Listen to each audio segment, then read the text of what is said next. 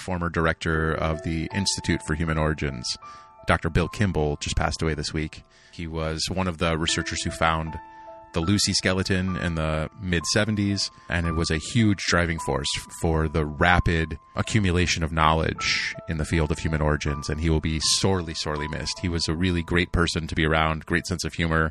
And um, even though I didn't work in that area very long, he made an indelible impression on me, and I will be forever grateful for the, the mentorship that he gave me from afar.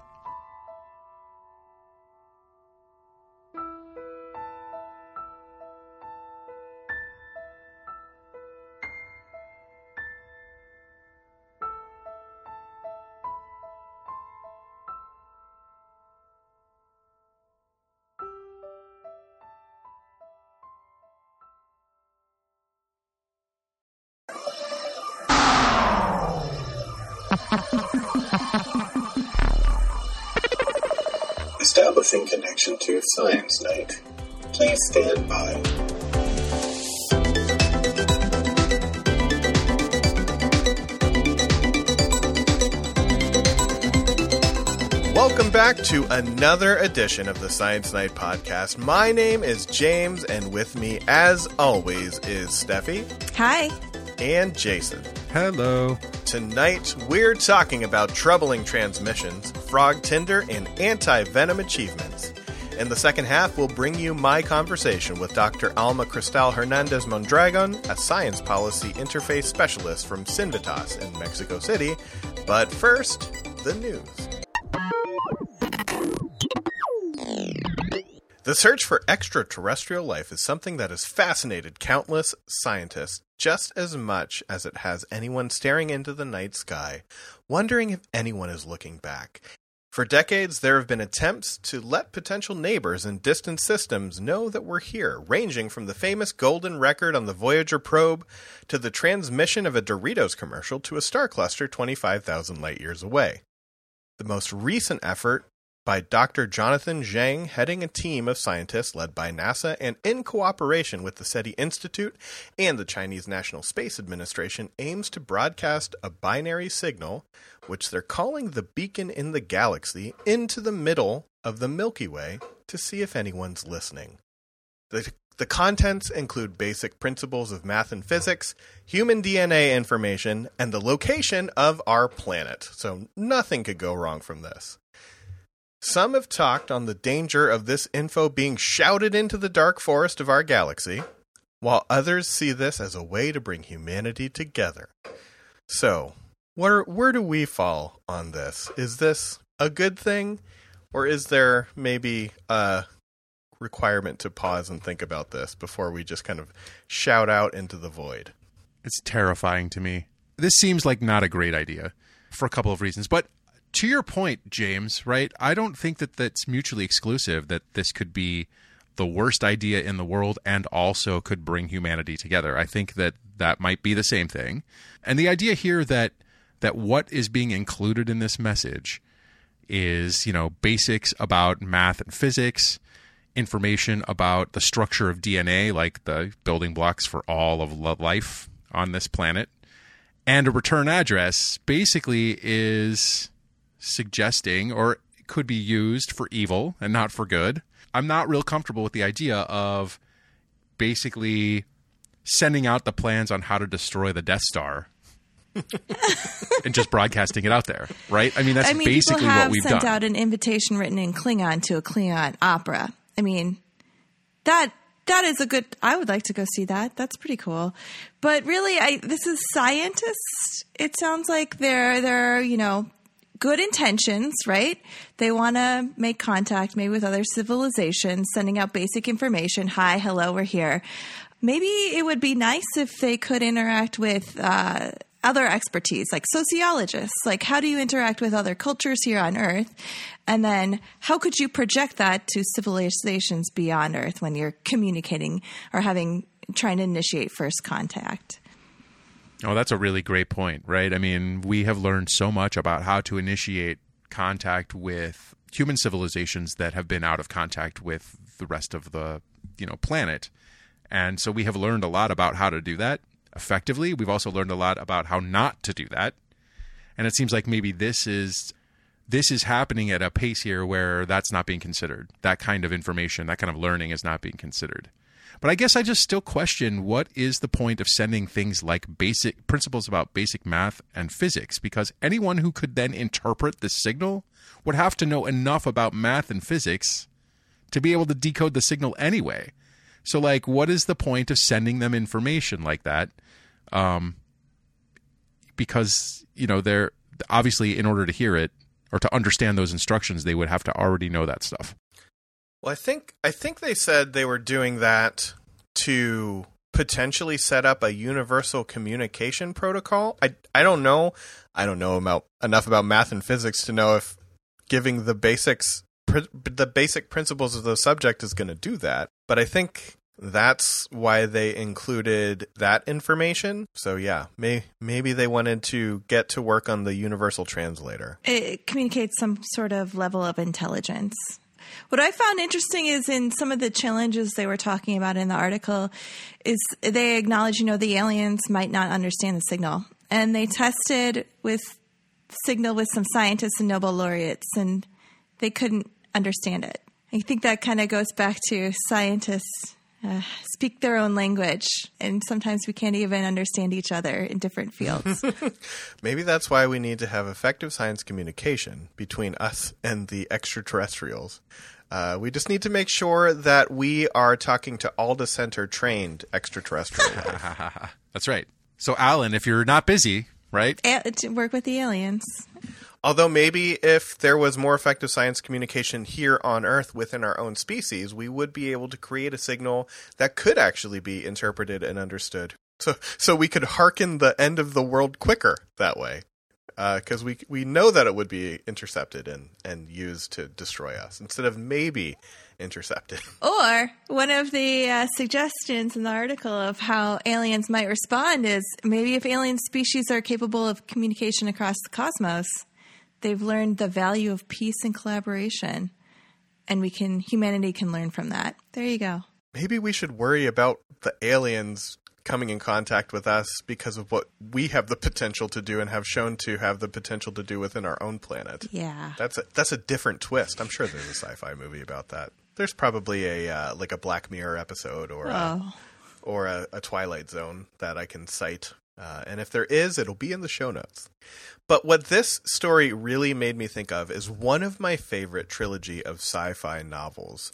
The first book in the series is The Three Body Problem, and it is basically this happens and hilarity ensues, except it's not hilarity and it's super, super bleak and and dark. And there's a follow up trilogy that is called The Remembrance of Earth. So yeah. maybe we should use our context clues to see how that goes. Eagle eared listeners, you would have heard me cite the second book, which is my favorite of the trilogy, The Dark Forest, in the intro to this story. The only other thing I wanted to add is that um, I, it's interesting to me that this has funding, that this particular project has funding.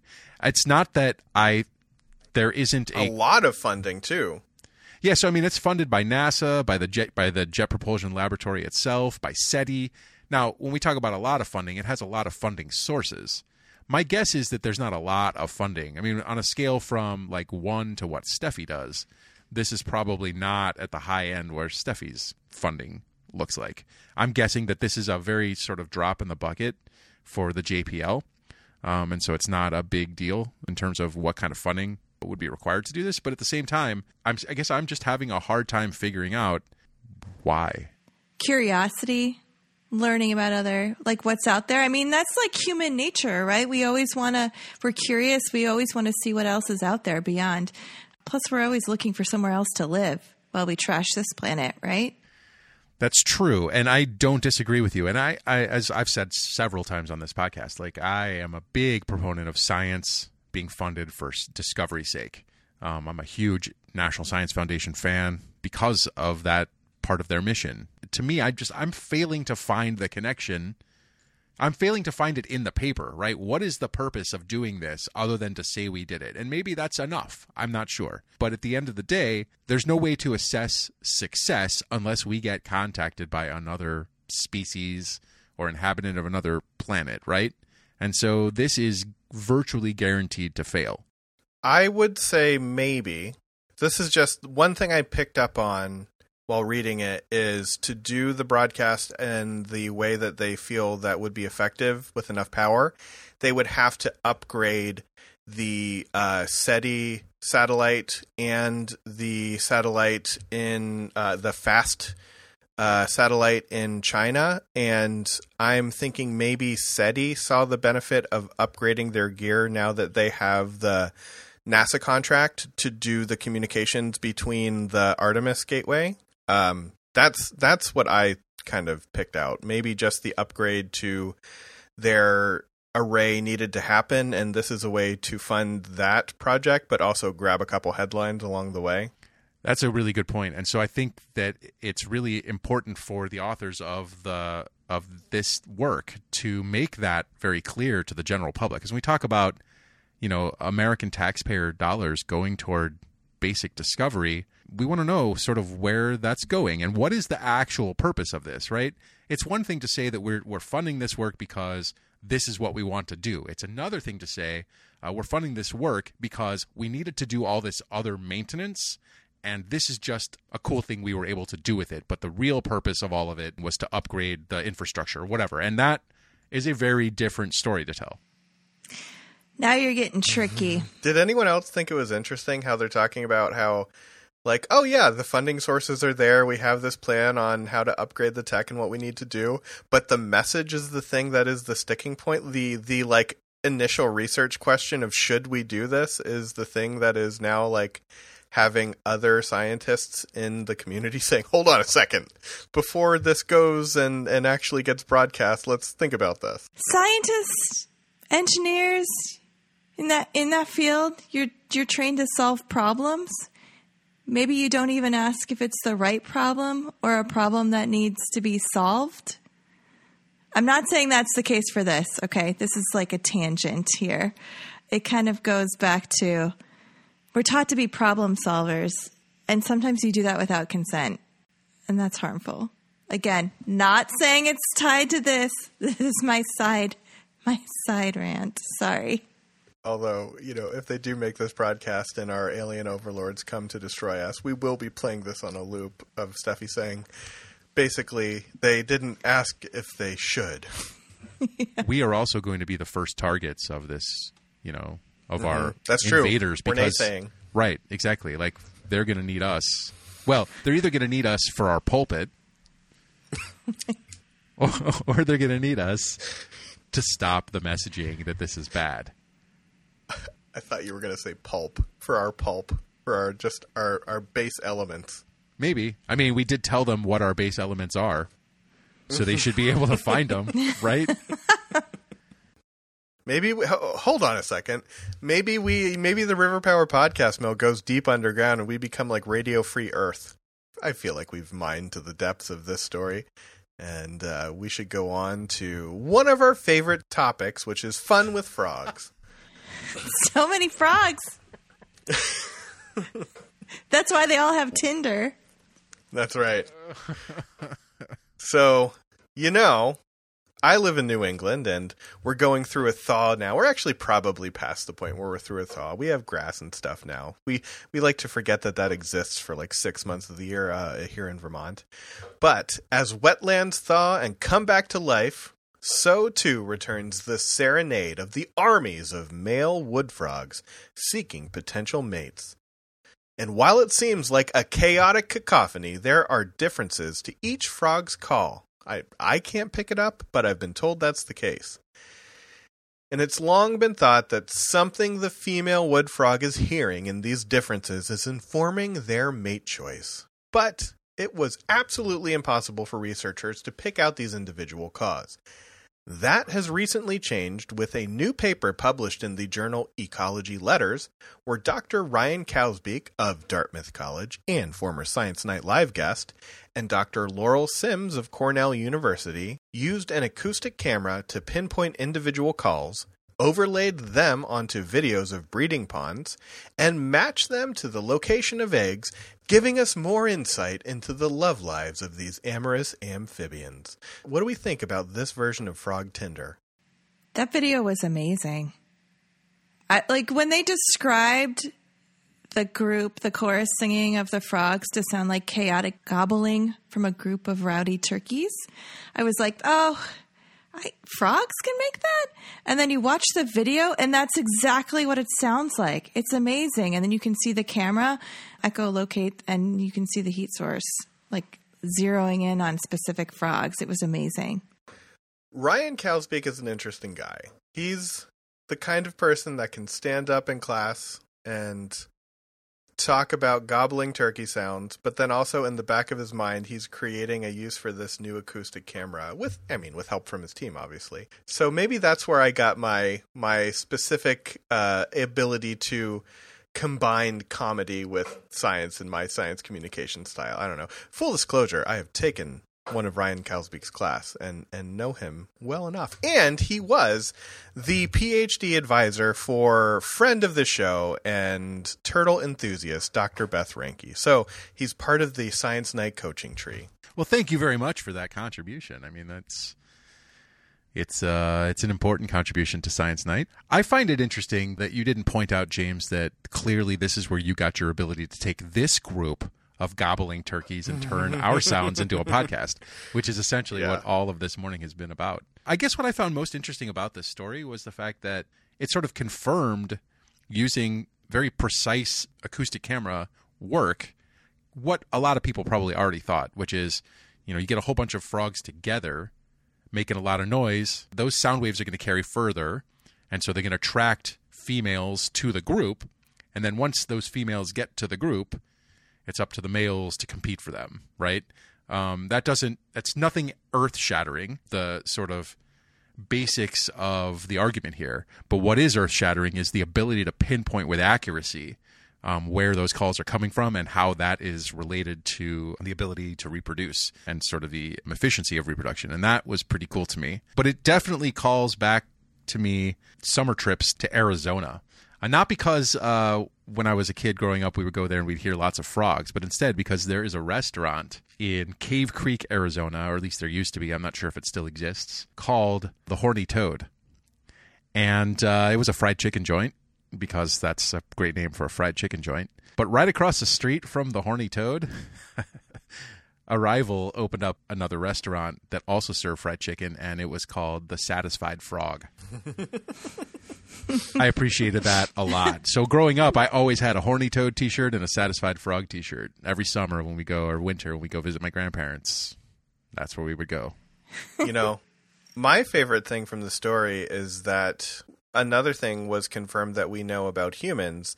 People love a boy band. The majority of female frogs were pulled in by a harmonious assemblage of male voices, and then they would, you know, have feats of strength afterward, which maybe we should we should work into our boy band concerts in the future. So what you're saying here is that all of the females are moving in one direction, in sync, till their body temperatures reach 98 degrees. Oh, It's at that point that the boys become men. yeah. Well, I I obviously I, I can't top that. So we're just going to move on to our final story here in the news and we're going to talk about the anti-venom achievements of Mexico. In 1995, the son of the Mexican president Ernesto Zedillo nearly died from a scorpion sting. And that singular event sparked a national effort to increase anti-venom production, train healthcare workers in their use, and educate rural communities in treatment options. And over the next 12 years, snakebite mortality decreased by 66%, and scorpion mortality fell by 83%. Along the way, Mexico became a leader in anti-venom research and production. And in an article by Brent Crane in National Geographic, every level of this industry is covered from the ranchers that collect horse plasma to the researchers that are working on ways to create antivenom tailored to specific species, painting a picture of what can happen when government and science work together, creating a result that could be duplicated in other countries that would be a huge benefit to rural areas and developing nations. So, what do we think about this? We have good evidence that when science and government and industry all come together for a common goal, we have a deliverable result that the public can benefit from. I found this article fascinating because I had no idea how anti venom was created. When it opened with like the breakdown of ducks and chickens and over 150 horses. I was like, where are they going with this? Yeah. Are the chickens the important one? Are the horses the important one? Yeah, the horses are very interesting here because they're used to create the the antivenom, right? The antibodies against the venom. And so progressively these horses are injected with small amounts of the venom basically in order to create, you know, a robust response but not kill them. And so the idea here is that if you give them a little bit at a time, um, they're going to start to create these antibodies, and eventually they'll be immune to it, um, to any sort of venomous interaction here. And so take these horses, create these this anti venom, then they can bleed the horses. Um, on a regular sort of cycle, and then just take the plasma and replace the blood. You know, this is kind of how modern medicine works. You know, we have to start with a natural environment here to grow these antibodies to make this antivenom. But ultimately, the goal is going to be to move that into a synthetic realm because even though the horses are not um, are not killed for their blood, they are bled and they're continued. They're kept in a good state of of life, right? I mean, they're treated well, um, as well as you know we can assume from from an article. So the hopes would be that they they would be treated very well. There's still you know the ability to reduce the effects on the animal by removing the animal from that equation altogether. And so down the road, the goal should be to move this. And one of the authors is actually talking about this, uh, or said one of the researchers in this article was talking about this. Um, that the goal is to move it to a synthetic realm, but at this time that doesn't exist. Right? It's going to take significant investment in the infrastructure of this science to move that to that next phase. Right now, they've got a good operational plan to keep um, the world safe from many venomous animals, but not all. Um, but that's that's what's happening. It's it's it's there to keep the world safe. It's not going to reach as many people um, as it could uh, until it's moved into a synthetic realm and created synthetically, because then you don't have to use you don't have to rely on the use of animals, um, and it would be a much quicker process. Well, I think that stuff like that is what the interview that we're going to share with you a little bit later is working on. It's like, okay, they've done this thing. How do we kind of progress? And it's the answer isn't just government and science splitting off and going their separate ways. It's continuing that integration so that there can be funding and training provided by government funds, which is um, how how Mexico kind of runs their scientific enterprise. Uh, almost everything is through public funds what we're going to talk about is that historically it's been very difficult for science to advocate for itself in Mexico. So so stay tuned for that conversation, but let's get back to the specifics of horses and I like how they pointed out that there are other countries right now that could really benefit from this model as it as it is just to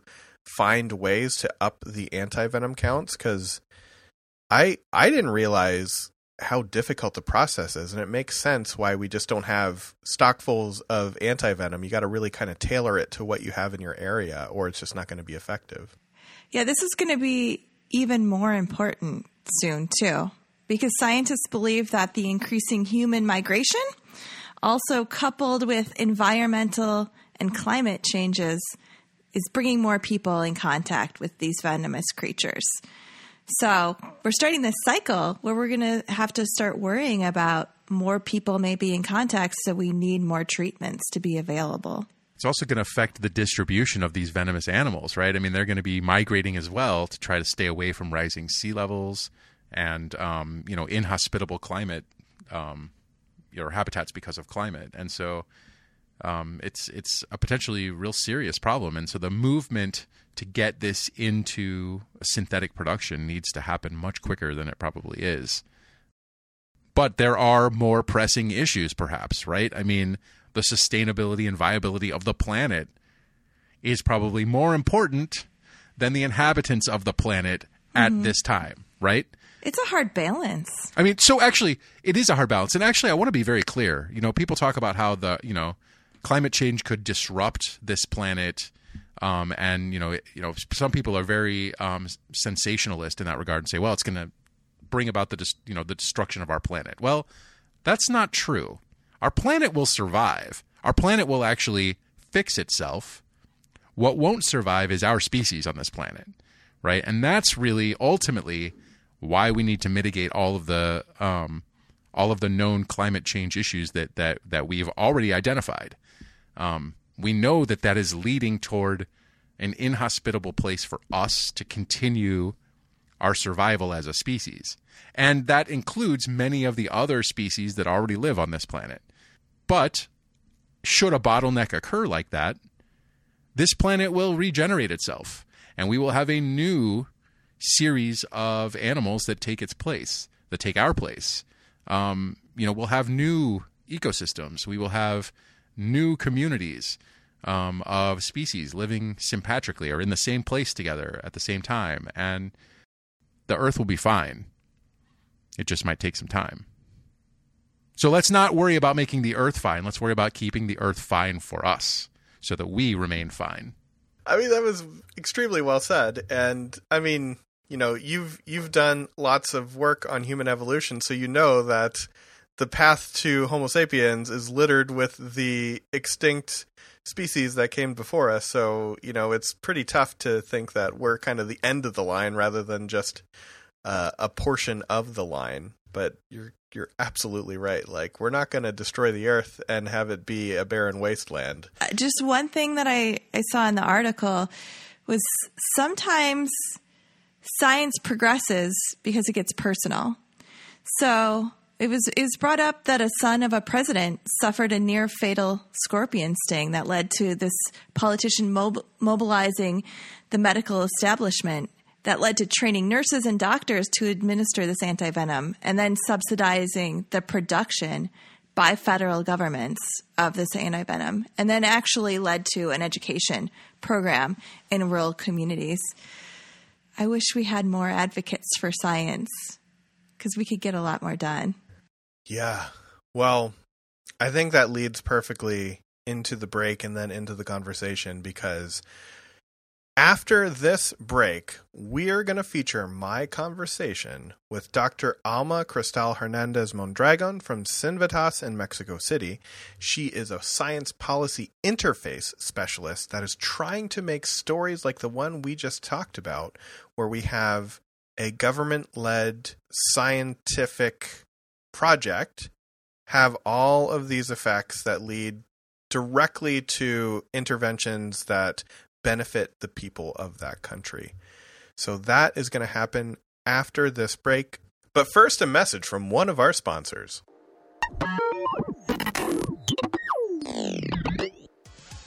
Guys, I got to let you in on this. I have unfettered access to design equipment and the ability to create things. So I went a little crazy and we got some new merch coming down the pipeline. And I can't let the listeners know what it is, but I have shared this design with my dear co host. So why don't you just give your very brief, maybe one or two word reactions to the stickers and t shirt designs that I shared with you? It's magical, mystical, probably going to sell out before the holidays. So you should pick it up now. It's amazing new merch. It really is amazing stuff. I love it. I'll even purchase it, and I'm notoriously stingy. What I've done is is create the podcast merch version of Cabbage Patch Kids or Tickle Me Elmo doll. So you're gonna want to buy it as soon as it comes up, and that is going to drop within the next couple weeks.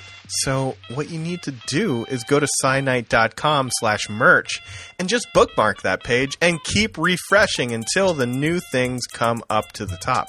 In the meantime, we got all kinds of great stuff that you can buy to support us and to support the River Power Podcast Mill, like stickers, t-shirts, hats, mugs, all of those things and more can be found at cyanite.com slash merch.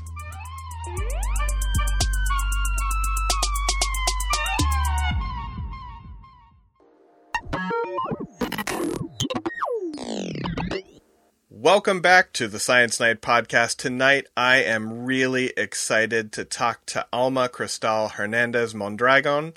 She's the visiting professor at Cinvestav in Mexico City, and she specializes in science policy interface. Alma, thank you so much for joining us tonight. James, uh, thank you so much for the this invitation. It's a really pleasure for me to stay here with you and all your audience. So, we've talked a lot about science policy in the United States and how it is advocated for and funded, but I think it might be beneficial for our audience to start with a foundation of how that's done in Mexico. So, what is the way that the government funds science in your country, and how is it advocated for now?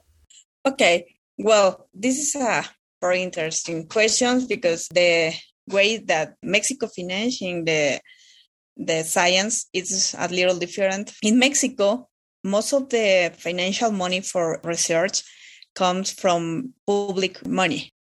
Science in Mexico uh, has never been so important as in the United States or, or in another countries. We talk in all the administrations, there are progress and setbacks, really, but in this administration, really, it's a kind of mess. I, I can say that this time the scientific sector in Mexico is going through a very difficult time. Uh, I must say, particularly in this administration, obviously, but it has become clear that this is a good point for science policy interface because the actual management for the science sector in Mexico show us that it's not enough to have a degree, a PhD degree. A PhD degree does not qualify you at all to be a decision maker uh, or direct science in Mexico or in another country.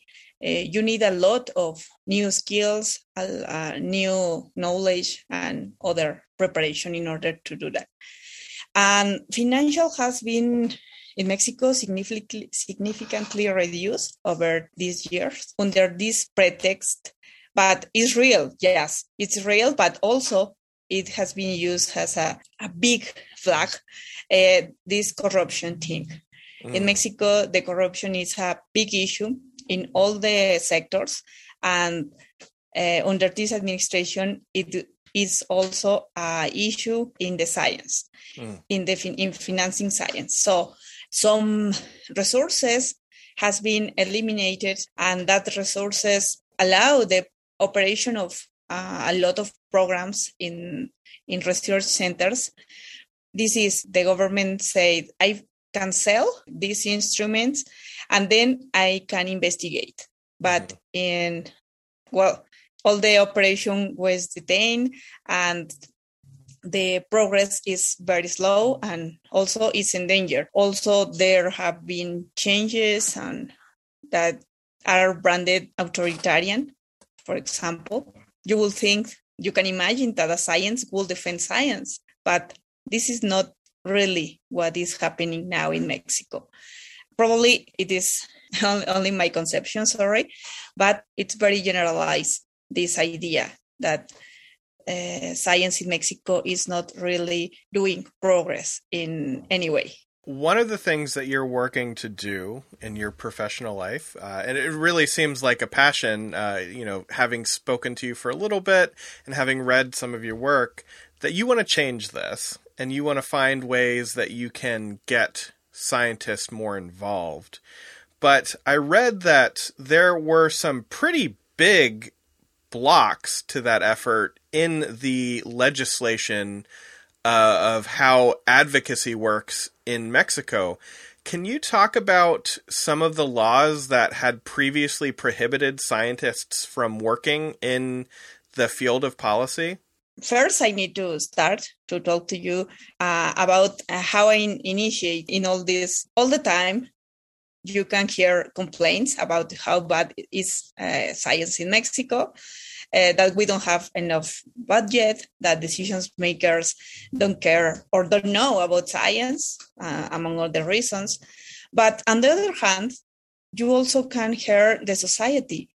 And society wonders what are our scientists really doing? What they know about your work. What is the impact that your work have in my life and why I should care for science and scientists. I concerned about these two points of view, but in, in my case, I say, okay, what can I do in order to improve my work? In order to improve the impact that my work can take in society. So for sure you need investigations basic investigations mm-hmm. and you need uh, to publish papers and you need to write books and all that is absolutely uh, essential but it's not enough. That is my point. That was my point at that moment and this is still my point. Um, so when i asked professors about well your concerns they replied me that our work was to publish papers and write books and advising theses and conference and that was enough because that was the scientist's work but i was not convinced about it because you can see how how the society can uh, see the the scientists at least here in in mexico. They told me decisions makers are fools. Uh, decisions makers doesn't understand.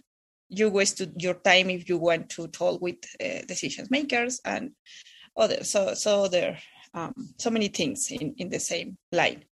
When i was tired of hearing these complaints about the state of of these affairs in the science and policy i decided to leave the lab and continue with a career outside mm-hmm. the academia and I started this transdisciplinary program working with this issue that uh, the, the the money for funded all the mostly of investigations in Mexico, most of research in Mexico is funded by public uh, money. So in the law, there was a conflict of interest because uh, you are a scientist, so you can not participate in creating a new enterprise based on your research because your research was made with public money. So this is a conflict of interest. And you say okay this this this doesn't have any sense. Because uh, even in, in united states for example i studied the, the case and this uh, Bayh-Dole act passed in in the late uh, 70 i think. In the past decade it was considered the most important piece of legislations in in the history of this uh, entrepreneur in the United States.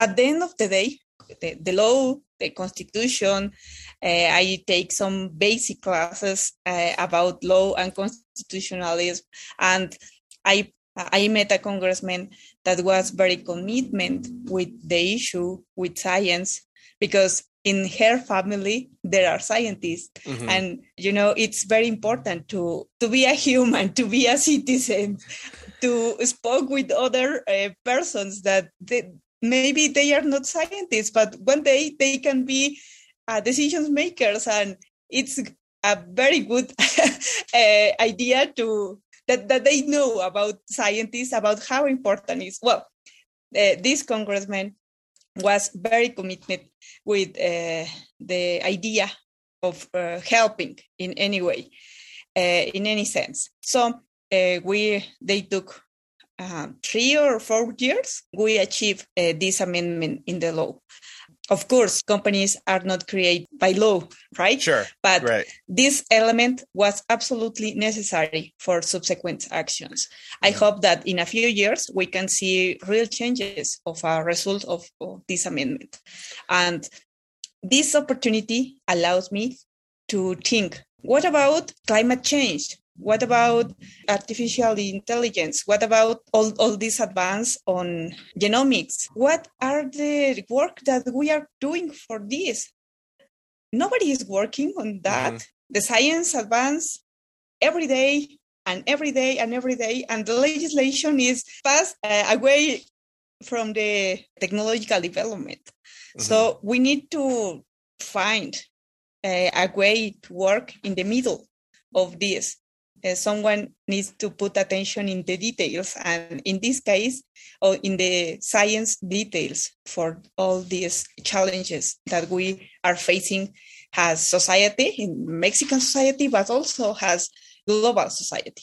One of the things that you mentioned that we here at this podcast and kind of in our bigger efforts are trying to do is show that scientists are really just people who are doing something and they're passionate about what they're doing.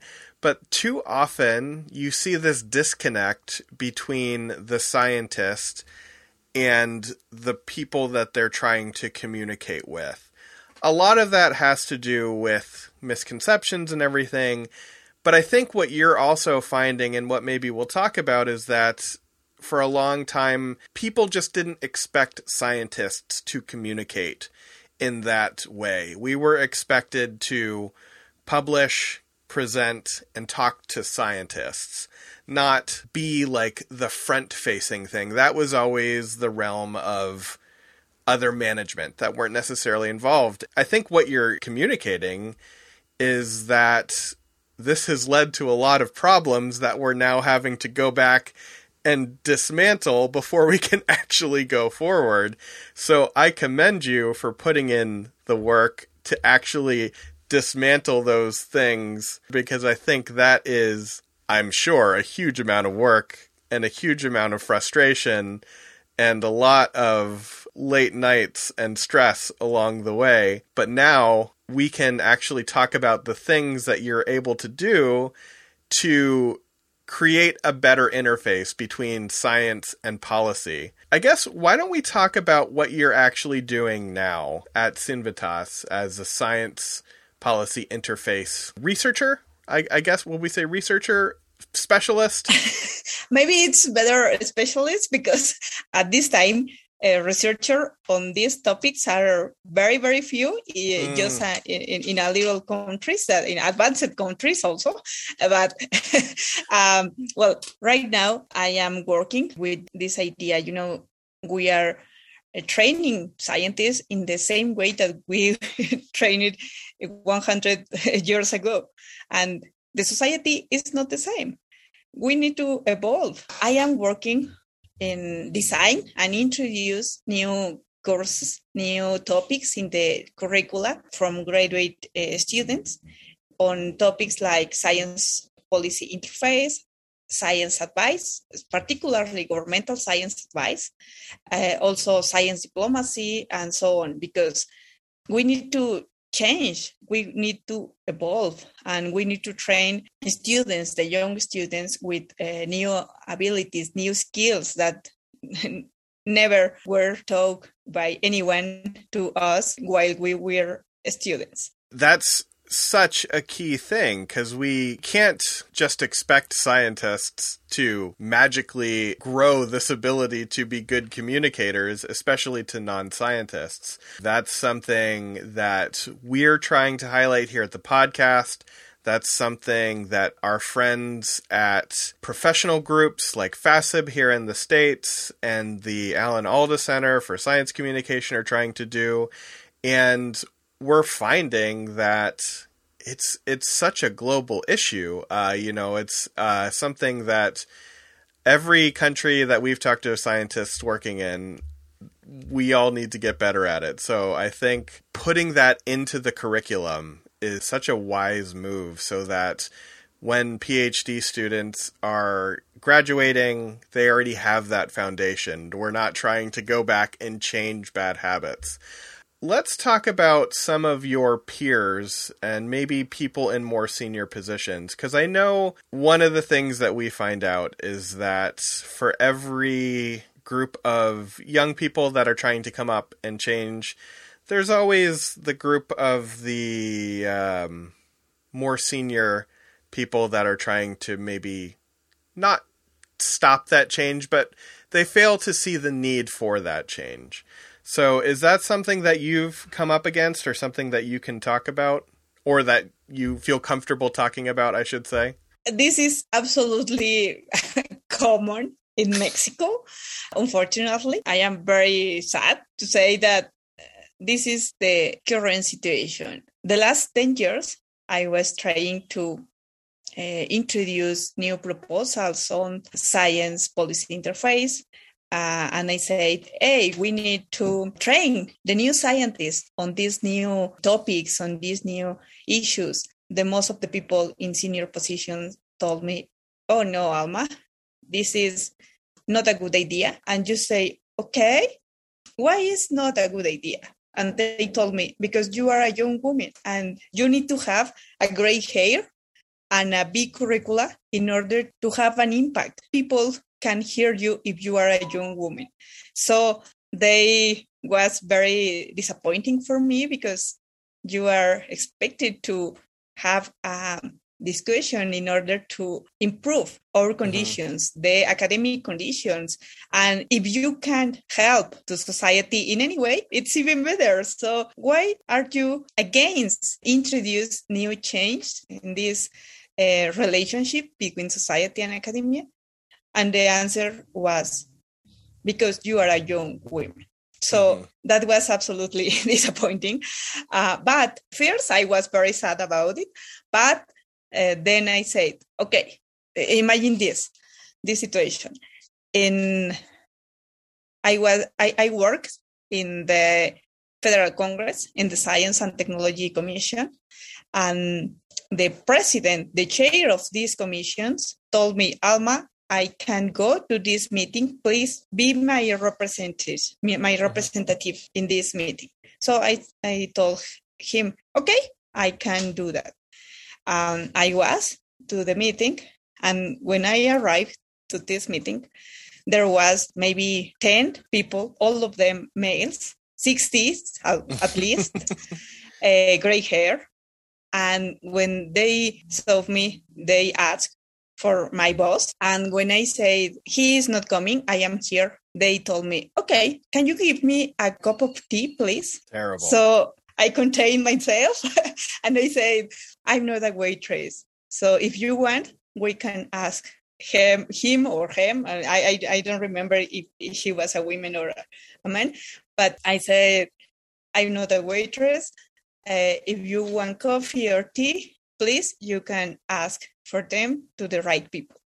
and I put my my my my bag in the in my seat with my name with all the conditions for the meeting, but only for the fact that I was a woman. I feel like that's a story that gets told way too often in really every aspect of science, policy, business, academia. It's a problem and I commend you for being courageous enough to stand your ground and put yourself in a position where where you'll be heard because it's not an easy thing to do when you're in that position and you're the only one that looks like you. I think that is a great story and I appreciate you for telling me.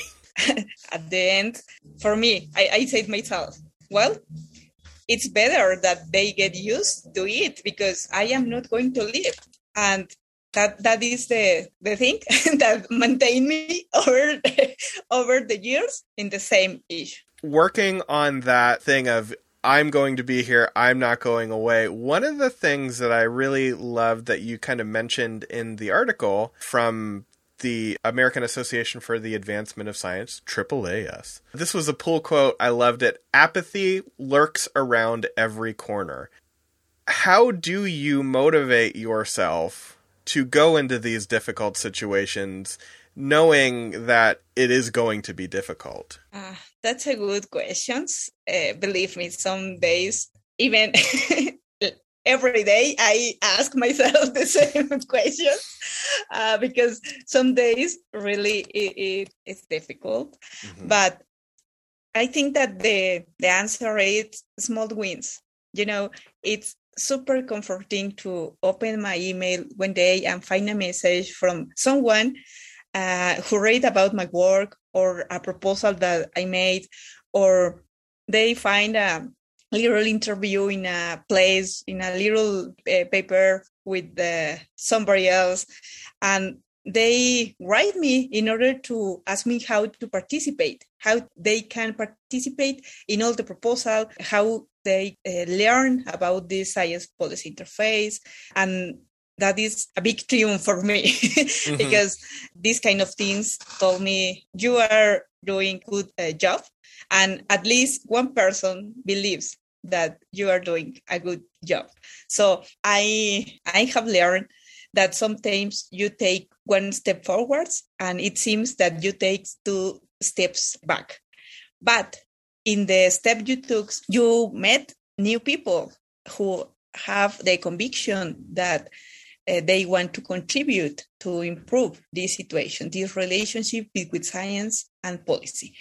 Uh, also, I, I need to say, over the years, the truth is that uh, it has become a kind of duty also. Mm-hmm. I honestly believe that I can contribute a lot uh, with the development of uh, my country through the relation uh, between science and, and policy and this relation with policymakers and scientists also and so on but the reality is that over the years i must admit that it's a kind of duty uh, but also it's a guilty pleasure. Sure. Yeah.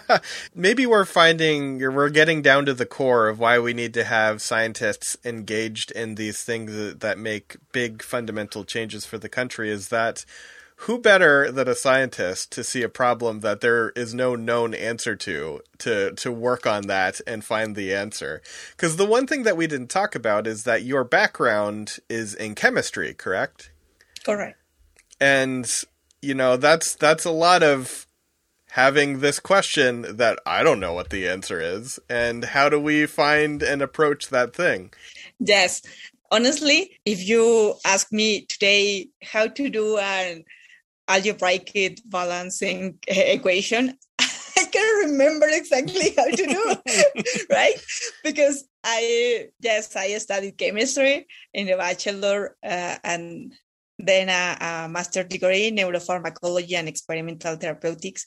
But finally, I decided that I want to, to work in, yes, made diagnosis, but also uh, to find a way to to resolve it because mm-hmm. there are a lot of diagnoses in a lot of disease in i don't know thousands of diagnoses in the thesis that we as students are doing every year and every year and every year mm-hmm. but i can see clearly bridge between this diagnosis and ways of solutions for these topics mm-hmm. so uh, that was uh, finally the thing that convinced me that changed my career.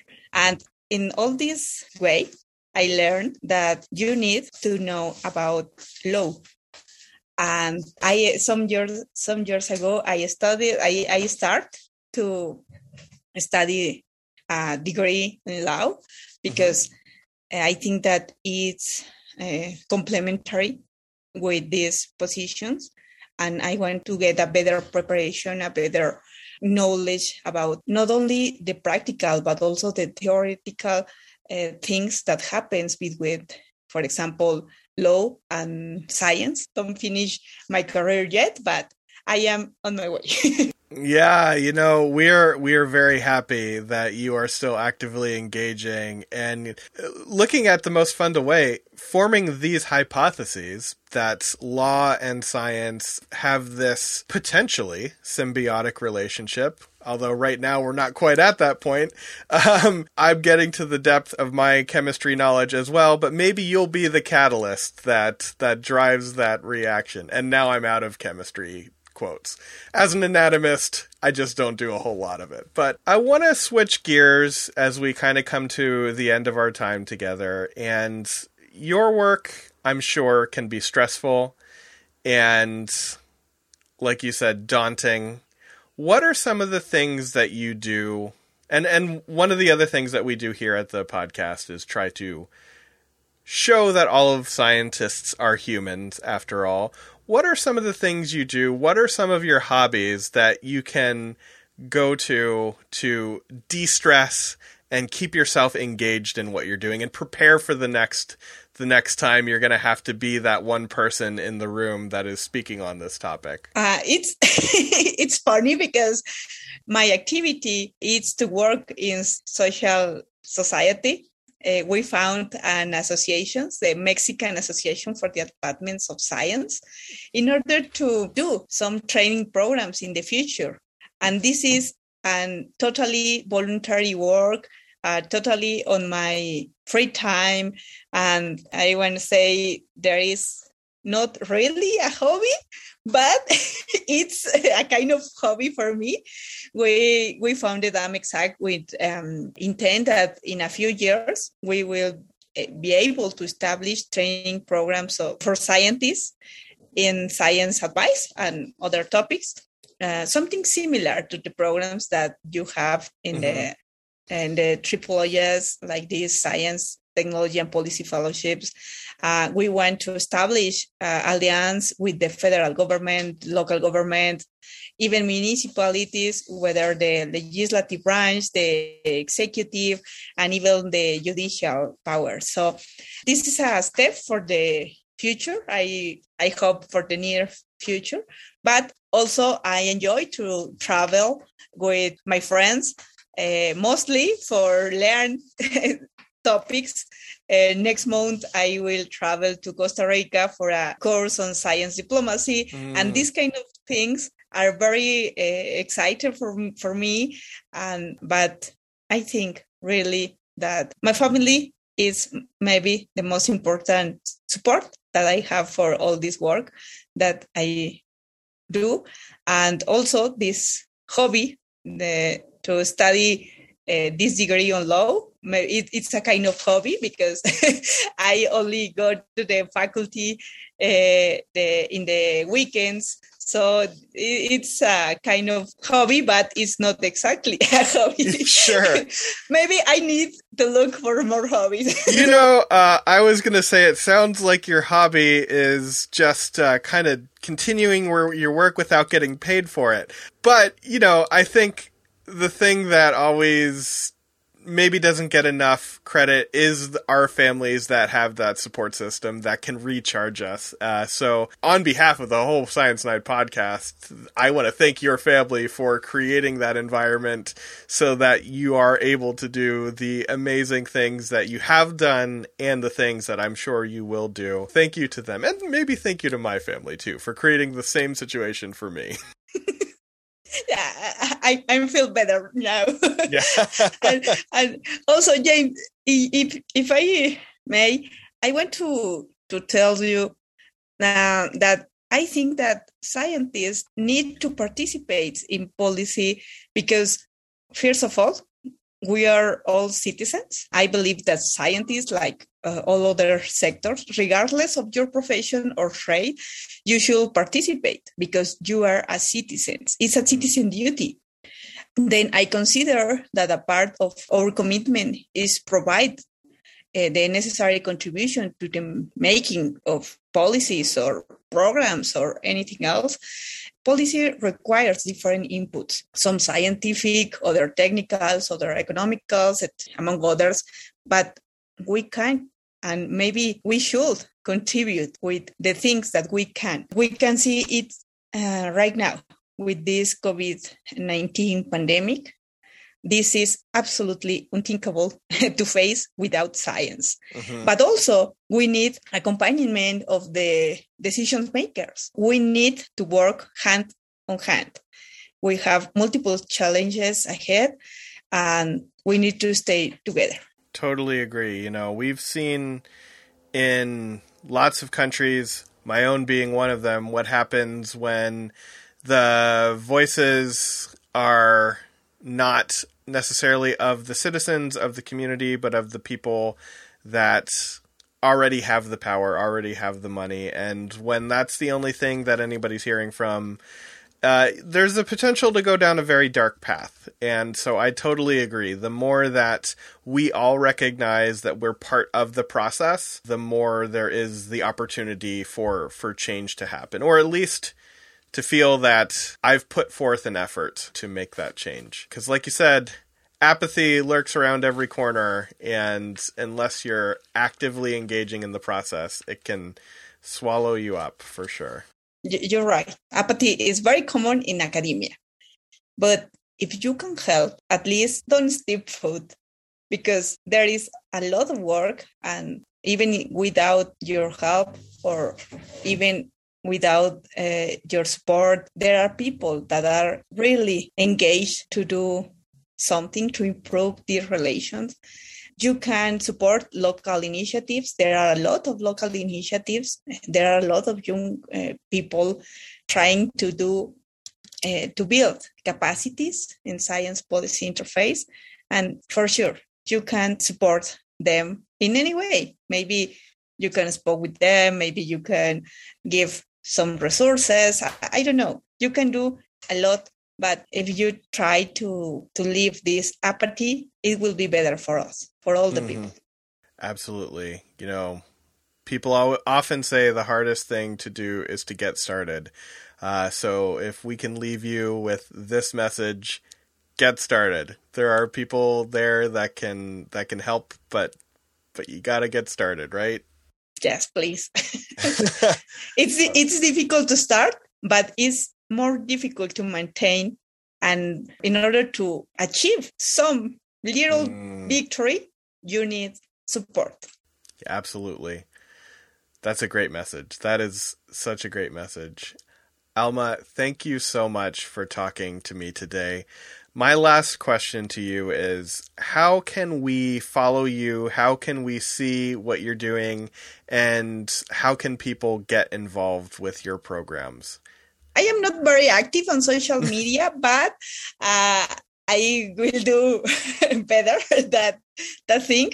I am on Twitter, on Facebook also, on LinkedIn, and uh, my email it's available for every people that uh, want to write me. For now, I am in Cinvestav, Mexico, but um, there are not enough support and I am not sure if I can continue so many times.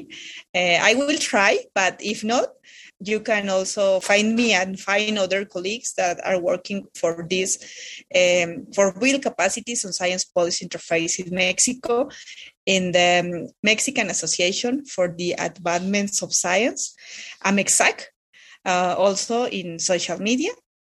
And well, we, we will be very happy to know about the people that want to work with us. Thank you so much. We will link to everything that you mentioned and the original story that brought our attention to the work that Alma is doing.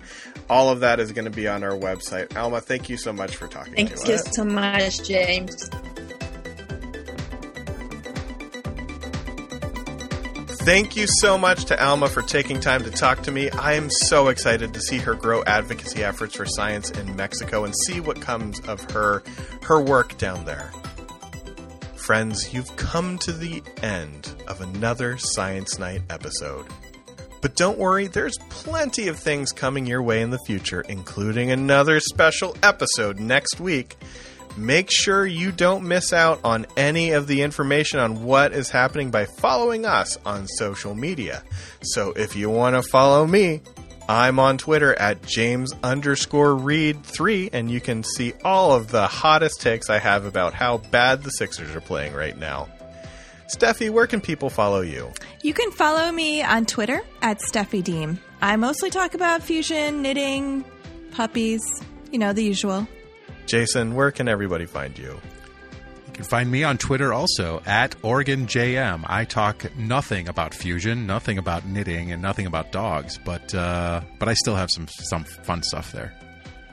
Do you talk about fencing? You should talk about your yeah, fencing. Yeah, you should talk about fencing. Occasionally, I talk about fencing, mostly about how my 14 year old whoops my butt. That's mm, amazing. Mm-hmm, mm-hmm. Yeah, it is amazing. Like I brought that kid into this world I mean, not me, but together with my take wife. you out did. of it. That's right, and he is going to impale me like a shish kebab. Terrible. Perfection. Isn't how Hamlet went? Isn't this basically Hamlet we're, we're talking about right now? I don't know. I like I to think that I like to think that my wife and I are better people than Hamlet's parents. Mm-hmm. I think we all like to think that, but are we oh. really? That's fair. Well, on that note, why don't you follow the show at Science Night 1 on Twitter and check out our home on the web for all the links to our social media accounts, past episodes, and links to learn more about the stories we talk about on the show. And we cannot forget our merch. Buy our stuff, please. It's really a one stop shop, and you can find all of that at scinight.com. That is S C I N I G H T.com. That's all we have for you tonight. We'll be back with a special episode on Wednesday, May the 4th. And until then, have a great night. The Science Night podcast is a proud member of the River Power Podcast Mill. To find out more about our shows, go to riverpower.xyz.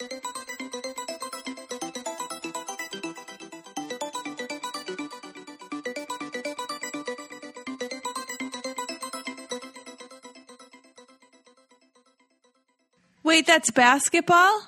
The Sixers? Yeah. The Philadelphia 1776ers. That's where the Sixers come from? 1770. Mm-hmm. Oh, I didn't know that. Because of because that whole America thing. Yeah, I'm learning. Okay.